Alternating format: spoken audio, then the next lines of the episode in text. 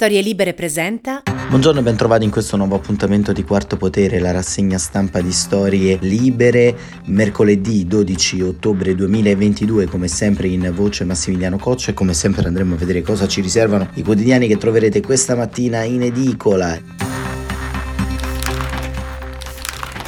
Spazio subito alle prime pagine con il Corriere della Sera che apre il G7 contro Putin, più armi a Kiev e ancora la Repubblica Salvini Berlusconi all'asta di governo. Per la stampa eh, riporta appunto in prima pagina le intenzioni rilasciate dal Cremlino sul possibile incontro tra Putin e Biden, Putin pronto ad incontrare Biden, libero pone il eh, faro e l'attenzione sulle liti all'interno del centrodestra, lite nel centrodestra, non fate scherzi. E il giornale Vietato partire male, legislatura al via tra le tensioni, il Fatto Quotidiano Parigi, Biden ci strozza, Fondo Monetario Italiano, l'Italia in recessione. E ancora la verità pacifista in guerra con il governo che non c'è. E il tempo guida alle pazze piazze. Così titola appunto il quotidiano della destra romana sui eh, fermenti post-elettorali e il messaggero Mossa Putin potrei vedere Biden. E domani ecco il patto segreto che autorizza i fondi privati a spolpare autostrade SPA e. Il Sole 24 ore eh, Fondo Monetario Italiano Italia e Germania in recessione e il manifesto con una foto dei bombardamenti di Kiev e il titolo evocativo Orgoglio e precipizio parafrasi del eh, romanzo di John Austin, Orgoglio e Pregiudizio, il mattino NATO, esercitazioni eh, nucleari, Putin-Biden, vertice possibile riformista, Biden e Putin pronto all'incontro, ma Zelensky si oppone. E il resto del Carlino, volata finale Giorgetti verso l'economia e poi al centro la uh, fotografia della popolare attrice inglese Angela Lasbury, eh, la signora in giallo, da Pomi Dottoni alla signora in giallo ha accompagnato generazioni di spettatori, aveva 96 anni, la più amata, così titola il resto del Carlino sulla scomparsa dell'attrice eh, anglosassone. E eh, ancora il avvenire Pace, unica scelta, il foglio, il primo governo nucleare. E nel taglio alto se la donna di partito Meloni aiuta un ritorno all'Italia alla politica è una grande notizia, ma con Giorgetti, ministro dell'economia, ed è un articolo di Giuliano Ferrara che cerca un po' di inquadrare la soluzione e la situazione insomma dei dissidi all'interno del centrodestra e del prossimo governo Venturo che a breve nascerà la notizia giornale un partito di guerra e di potere dopo un anno di Gualtieri a Roma eh, mezzo PD vuole farlo fuori. Eh, questo è eh, diciamo notizia giornale e appunto che apre su un tema locale che però di fatto è una fotografia un po' anche di quello che sta avvenendo nel centro-sinistra. E andiamo a vedere subito, a sfogliare subito i giornali perché c'è Antonio Polito sul Corriere della Sera nel suo editoriale in primo piano sulle piazze italiane dal titolo Tutti vogliono la pace, alcuni anche la verità. Due frasi sulla guerra, due reazioni ai missili russi degli ultimi giorni. La prima, una violenza indiscriminata sta scolpendo l'Ucraina, muoiono civili, bambini, è già tardi, ma chiediamo a gran voce un'azione degli organismi internazionali per il cessate il fuoco e l'apertura di un negoziato. La seconda, una guerra sciagurata che la Federazione russa ha scatenato arrogandosi un inaccettabile diritto di aggressione, lascia ogni giorno una scena di morte e distruzione di odio che inquina anche ogni campo delle attività civili e delle relazioni. La pace è urgente e necessaria, la via per costruirla passa da un ristabilimento della verità del diritto internazionale e della libertà di un popolo. La prima frase è di Graziano Del Rio, parlamentare del PD, uomo mite e giusto, buon cattolico. Per lui ciò che sta colpendo l'Ucraina è una violenza indiscriminata. La seconda è di Sergio Mattarella, presidente della Repubblica, personalità altrettanto mite, giusta e di fede cattolica. Per lui la guerra sciagurata è stata scatenata dalla Federazione Russa. Entrambi cercano sinceramente come tanti, come tutti gli italiani, la pace, ma la differenza sta nel come pensano di poterla raggiungere. La via per costruirla passa da un ristabilimento della verità per Mattarella, per Del Rio, invece sta nel tacere il nome di chi ha scatenato la guerra, quasi come se fosse cominciata da sola, per caso. Ho trovato una spiegazione a questo apparente paradosso nelle parole di un altro fervente cattolico, un grande scrittore inglese, G. K. Chesterton, rubettino appena pubblicato un testo fortemente antitedesco da lui scritto nel 14, La barbarie di Berlino, a proposito della Grande Guerra, oggi decisamente datato ma su questo punto ancora attuale. Ecco la citazione. Vorrei indirizzare la mia protesta soprattutto contro quegli amanti e quei propugnatori della pace che con straordinaria ristrettezza di veduta hanno di tanto in tanto assecondato questa abitudine. Mi riferisco al fastidio per quei dettagli preliminari su chi abbia fatto questo o quello e se ciò fosse un meno giusto. Essi paiono soddisfatti semplicemente affermando che è un enorme Calamità chiamata guerra è stata iniziata da qualcuno o da tutti e dovrebbe essere conclusa da qualcuno o da tutti. Desidero dire a costoro che si sbagliano, che si sbagliano a proposito di tutti i principi della giustizia umana e della continuità storica. Al fine di imporre la pace, insomma, è indispensabile individuare e denunciare la responsabilità della guerra, a meno di non intendere la pace come vittoria dell'aggressore, di colui che ha rotto la legalità internazionale, autorizzandolo così a usare eh, ancora in futuro le armi per risolvere con la forza le controversie. E questo i pacifisti veri e sinceri come Graziano Del Rio non possono non volerlo, i putiniani di complemento di Casa Nostra sì lo vogliono, ma un altro discorso. Il pacifista ha certamente grandi esempi storici dalla sua parte, battaglie di libertà vinte senza dar guerra. Citerò una per tutte, l'indipendenza indiana, Gandhi la ottenne rifiutandosi di rispondere alla violenza armata dei colonialisti inglesi, usò dunque un metodo ben diverso da quello di Zelensky che ha deciso di difendere in armi con un certo successo, tra l'altro a dispetto di chi prevedeva un rapido sventramento dell'Ucraina. Ma qualcuno può avere dubbi sul fatto che Gandhi avesse ragione nel pretendere la piena indipendenza dell'India? Ci sono anche molti esempi opposti, prendiamo Ho Chi Minh, lui sfidò l'imperialismo americano combattendo, vinse anche lui, ma qualcuno può avere dubbi sul fatto che fosse nel pieno diritto di difendere la sua patria? Invece oggi, nel tacere il nome di Putin come autore dei massacri, nel mostrarsi comprensivi delle sue presunte ragioni, si introduce un dubbio sulla responsabilità di questa follia e così la si allunga perché si condiziona la guerra al beneplacito di chi ha mosso guerra. Certo, le colpe non sono mai solo da una parte nella storia, ma anche a meno che non siamo tutti pazzi, anche dietro la faccenda più sconcertante, c'è una storia, scrive ancora Chesterton. Se incendia una casa, può essere che il padrone di casa sia bruciato perché era ubriaco, può darsi che la padrona di casa sia bruciata perché avara e sia morta mentre litigava sul costo di una scala antincendio. Ciò non di meno resta ancora più vero che entrambi sono bruciati perché ho dato fuoco io alla loro casa. Questo è il punto, e i veri e sinceri pacifisti, tanto più forti e più convincenti quando andranno a protestare contro chi ha dato fuoco alla casa come farà domani Enrico Letta, segretario del partito di Del Rio, sotto l'ambasciata russa, perché non c'è pace senza verità. Così Antonio Polito sul eh, Corriere della Sera eh, cerca di trovare eh, una quadra rispetto a quello che sta accadendo e sul eh, manifesto invece c'è un dibattito insomma, in corso ri- che, che, ha visto ieri protagonista eh, Luigi Manconi che sulle colonne di Repubblica ha valutato le posizioni di Europe for Peace, quella, mh, diciamo che è questa alleanza per la pace eh, di cui eh, Francesco oh, Vignarca, che è eh, coordinatore di campagna della rete italiana per il disarmo, è coordinatore e andiamo a leggere che cosa eh, risponde a Manconi, che ovviamente aveva obiettato mh, più o meno sulla stessa linea di Polito.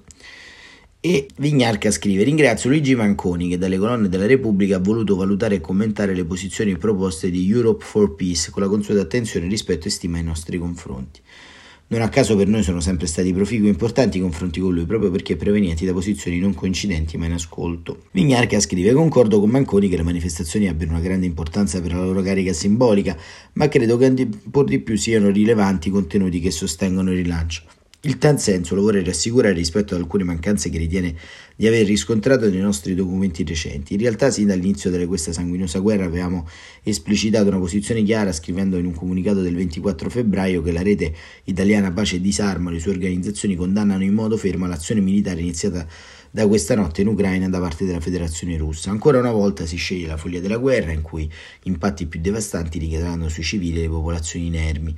Per colpa di sede di potere e di rivendicazioni nazionalisti, di interessi particolari, soprattutto legati al profitto armato chiedendo non solo, scrive Vignarchi, una cessazione dei, immediata degli scontri e la possibilità di protezione per i civili per un intervento umanitario, ma anche alla Russia il ritiro delle truppe da tutto il territorio ucraino, la revoca immediata del riconoscimento delle repubbliche dell'indipendenza de, del Donbass. Concetti e parole confermati e richiamati sia nella grande manifestazione nazionale del 5 marzo del 2022 in piazza San Giovanni, sia nelle iniziative e mobilitazioni diffuse che mensilmente abbiamo proposto. Lo stesso si può dire per le minacce nucleari, non so chi di noi abbia esplicitato il pericolo estremo del ventilato utilizzo russo di testate atomiche. Lo abbiamo ribadito anche di recente in occasione delle giornate internazionali per la pace e per la totale eliminazione delle armi nucleari con un comunicato dal titolo chiaro. La campagna ICAN per il disarmo nucleare condanna le nuove minacce dalla Russia. Altrettanto chiare sono le nostre proposte per un'uscita da questa guerra. A nostro parere non possono passare per invii di armi o tramite rafforzamenti delle spese militari, senza tralasciare che non è certo stata solo la Russia in questi ultimi anni a aver ribadito la centralità degli arsenali nucleari per la propria sicurezza. È urgente invece che si perori la strada di un completo disarmo nucleare con l'universalizzazione del trattato di proibizioni TPNV a partire da paesi europei come l'Italia. Il testo proposto da Europe for Peace come eh, base per le iniziative dal 21-23 ottobre in decine di città italiane non ha come obiettivo un'analisi quasi giudicante della situazione, la prospettiva invece è quella di, pro- di proposte rivolte al domani a partire dal principio della protezione umanitaria e da sempre alla base della nostra azione, perché questa è l'urgenza di oggi. A nostro parere i due pilastri su cui dovrebbero concentrarsi gli sforzi di tutti sono quelli di una richiesta pressante di cessate il fuoco e la convocazione di una grande conferenza multilaterale di pace. Perché come abbiamo sottolineato il mese scorso in una lettera inviata dal segretario generale Lono Gutierrez, solo lavorando in un tavolo allargato ad un'ipotesi di un sistema di sicurezza, scrive Vignarca, si potranno gettare le basi per un faticoso percorso di pace, al fine di disinnescare tutte quelle situazioni di tensione e disuguaglianza che diventano terreno fertile per violenza e guerra, un milonio purtroppo attivo e devastante in molte altre parti del mondo, non solo in Ucraina. Ecco, ho voluto leggere questo pezzo di Vignarca perché diciamo il dibattito nel pacifismo italiano è molto ampio e molto vasto, però come avete potuto scorgere da queste righe, da queste parole, sussiste eh, un problema e sussiste un problema di tenuta rispetto a quei fatti contingenti, alla realtà. Ovviamente parlare di un disarmo nucleare, di un disarmo unilaterale sarebbe, diciamo, cose buone e giuste, però la soluzione cogente in questo momento storico chiaramente non passa solamente per un disarmo. Immaginate se a un certo punto in questa fase ci fosse un disarmo unilaterale oppure il fatto dell'invio alle armi nei confronti dell'Ucraina su cui si è dibattuto molto soprattutto all'inizio di questa campagna militare da parte di Vladimir Putin e in qualche modo serve soprattutto a sventare la minaccia eh, ovviamente eh, di una progressione militare nell'area. È chiaro che occhio per occhio il mondo diventa cieco, ma eh, è anche chiaro che eh, quei presupposti e le cause di questa guerra vanno ricercate soprattutto nel tessuto di complicità precedenti rispetto a quanto sta avvenendo e a quanto è avvenuto e lo fa diciamo in modo magistrale spesso e volentieri sul Corriere della Sera ad esempio Pane Bianco. Insomma comprendere che la potenza strutturale di Putin non nasce su questo presupposto ma eh, nasce sostanzialmente su presupposti altri che sono legati soprattutto all'idea e alla volontà di un nuovo imperialismo, di un imperialismo russo che, che, vada via via contagiando tutta Europa in modo ibrido e non in modo ibrido. Questo è il grande tema. E poi eh, i pacifisti, alcuni pacifisti obietteranno che è in corso un imperialismo americano, ma non è così, perché da un punto di vista pratico, come si legge anche in molte analisi, la dottrina statunitense e la dottrina della Nato in questi anni fortunatamente è cambiato rispetto alle esperienze nefaste, sciocche velleitarie che si sono consumate in eh, Iraq, in Afghanistan nel corso dei mesi e degli anni scorsi.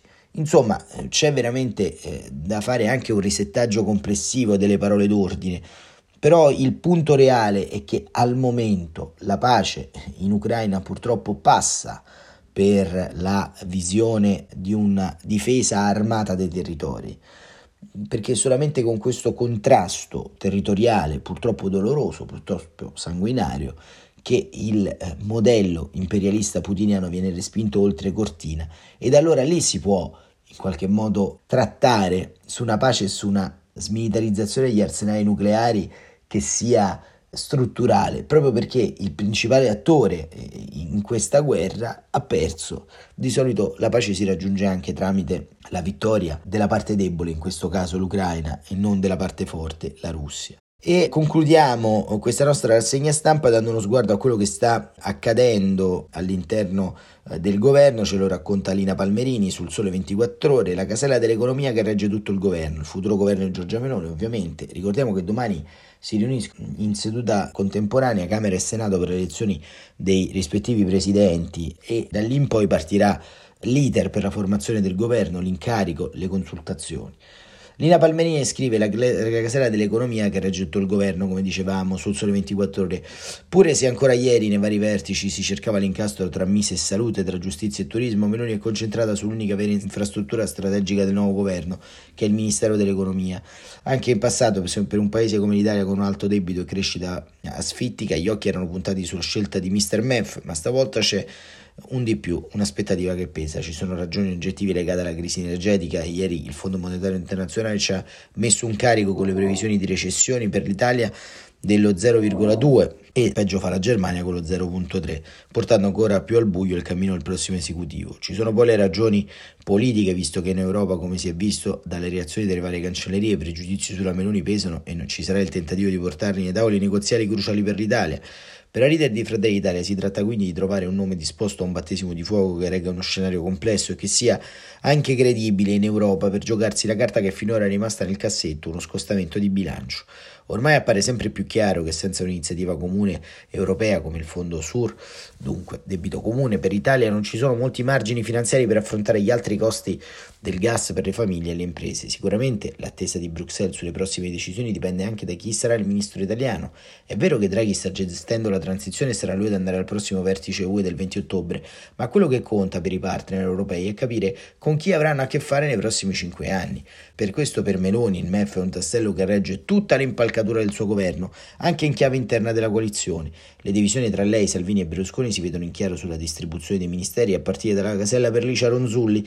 Ieri poi la Lega ha cominciato a spingere Giorgetti all'economia, ma pare che il primo a non gradire sia proprio il diretto interessato, scoppiato in una risata quando gliel'hanno chiesto. Forse sa bene che per lui eventualmente sarebbe un amaro calice da bere, perché quella sedia così difficile diventerà breve pure un pretesto di molte lotte intestine nella destra. Come è successo anche in passato, basta chiedere a Tremonti o a Siniscalco. Comunque il suo nome è spuntato dopo molti no arrivati a Meloni, anche se il pressing continua su Fabio Panetta, al punto da immaginare perfino una sua breve permanenza al MEF per poi farlo approdare alla Banca d'Italia qualche mese dopo la scadenza di Visco, prevista per ottobre del 2023. Insomma, si cercano soluzioni, scrive Palmerini su questo nodo irrisolto. Staremo davvero a vedere, come vedete, le questioni non mancano e come vedete, insomma, lo stimolo per concentrarci su questi argomenti è sempre continuo e costante. Io vi ringrazio come sempre per essere stati con noi. Quarto Potere torna domani mattina, come sempre alle 7.45. Grazie davvero e a presto risentirci.